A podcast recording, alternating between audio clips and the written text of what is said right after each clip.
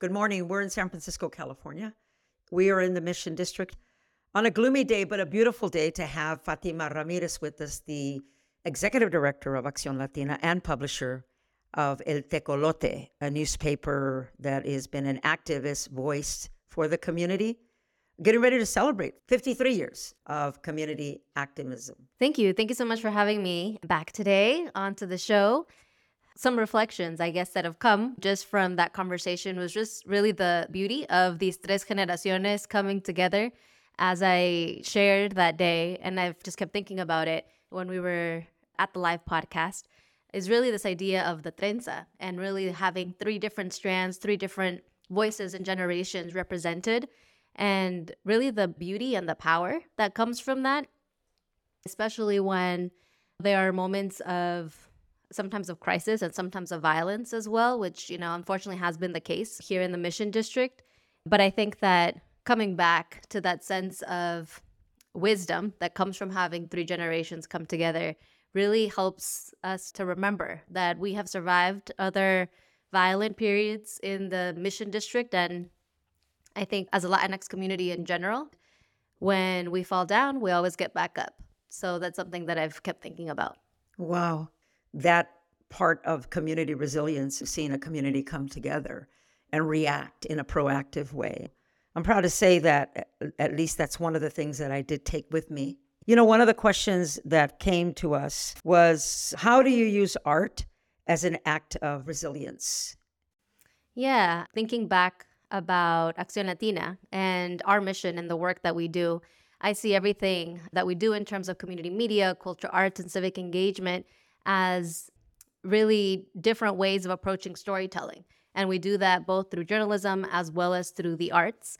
And specifically, some of the ways in which we've blended that is through our Paseo Artístico program, which began in 2016. And it's something that we curate and organize in community with about a dozen other cultural organizations in the Mission District along 24th Street. Together, we determine what the theme is, as well as which artists are going to participate. And it's been an amazing vehicle for us to be able to respond, particularly in times when community is facing some kind of difficulty I'm always amazed at the ways in which artists themselves can be first responders to crisis mm. and to do that in such an innovative way that also leans on our traditions and reminds us ultimately of who we are so that we're able to hold on to that hope that things are going to be able to get better that look at the beauty that we're able to put out into the world we don't have to get so disheartened by the gloom around us thank you for that staying on the topic of Paseo Artístico. Tell us a little bit about how it was born and then also the role that the community at large plays in the design of it and the development of it. So, my understanding of it when it was first created in 2016, it was a collaboration between Acción Latina as well as Calle 24 to be able to bring our organizations together and be able to curate programming together as well. So we were really fortunate that we received a two year seed grant, essentially from the California Arts Council. That's what allowed us to be able to get it started. And since then, Acción Latina has moved on to become the main producer of the Paseo and really continuing that tradition, always in what do we want to do together? Because individually, each one of our cultural arts organizations has a lot of robust programming. But I think there's a lot of power of being able to actually come together as well and have a united front, a united event that we present back to the community. And during the pandemic, many of our partners actually shared that it was Paseo that felt like a glue mm. for them to be able to continue to have a presence in the corridor, even if our doors had to be closed, even if we were in quarantine, there was still at least a virtual or a hybrid way of interacting with our audiences. And that kept us all together. I want to explore a little something with you. You guys are on, on 24th Street 24th Street in Alabama. Alabama. So in that general community, let's just say you have Las Familia Ramirez down the street and La Señora Fulana de Tal. How does Paseo Artístico impact that person, that that community member that doesn't engage in the arts, or what does it bring to them, and what what is the overall goal in, in impacting community? Yeah, that's a great question. I often think about that when especially we have outdoor programming in front of the venues.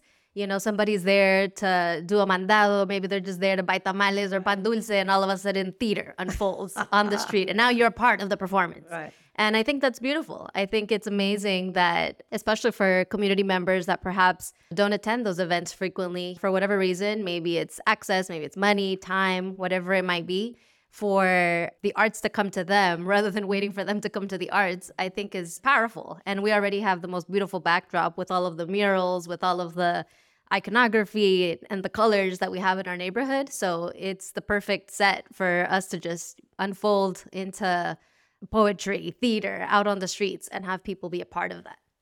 And in thinking of terms around the principles of rap and self determination, how does Paseo Artístico execute self determination, community empowerment? Hmm. Yeah, I think one of the things that comes to mind is that through our different partnerships, particularly one with the Community Music Center, for example, one of the things that they've reported back is that when they have their students and their like young musicians program participate in Paseo Artístico, they notice a light bulb goes off. They go from I'm over here learning how to play this instrument, maybe as a hobby or for something that interests me, to now becoming an artist. Because they're now performing in front of an audience, they're getting feedback, and they're realizing, oh, like maybe I want to keep doing this even if it is as a side hobby or maybe it sparks a career for them.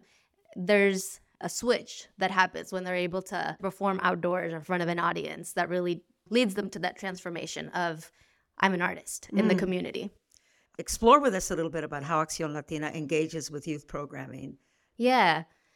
I know there's certainly been more direct involvement with youth throughout our history. We've had the Fuerza Joven program, and I think through El Tecolote, we continue to serve as a training ground for the next generation of Latino journalists. Through our artistic programming in our gallery, we always try to emphasize having space and creating space for emerging and established Latinx artists. And through Paseo, as I just mentioned, that's really an opportunity where our partners can also have youth be present and participate, take ownership of their neighborhood, and showcase their artistic talent. In other occasions, we've also had specific journalism programs where we work with migrant youth to tell their own stories of migration, challenging the mainstream narratives, particularly when, as it happens, immigrants will be scapegoated for issues that are happening in the country. This specific journalism program that we had called Migrantes meant to be migrantes and a personal testimonial of what their migration journey actually was. That's another opportunity for youth to just reclaim their narrative and to also maybe turn on a light bulb and think, oh, maybe journalism is a career that I want to pursue. What's coming up for Acción Latina and what are the things that are coming forward in regards to actions or activities? Well, one of the things that you mentioned is we're very proud that El Tecolote has now been serving our community for over 50 years. We're celebrating 53 years this August, and we're going to be hosting a gala at St. Mary's Cathedral on August 26th.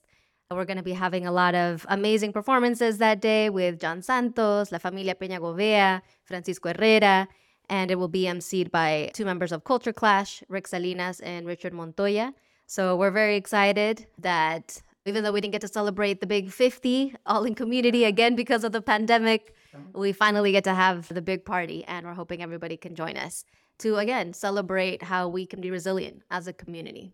Thank you so much, Fatima. Thank you for your time. Thank you for your work and continued fuerza to you and muchas bendiciones. Gracias. We've been talking with Fatima Ramirez, Executive Director of Acción Latina. Thank you for listening. Please consider donating to Rama Blueprints at the carecensf.org website or the link in the description. Please subscribe to our podcast and share it with two people.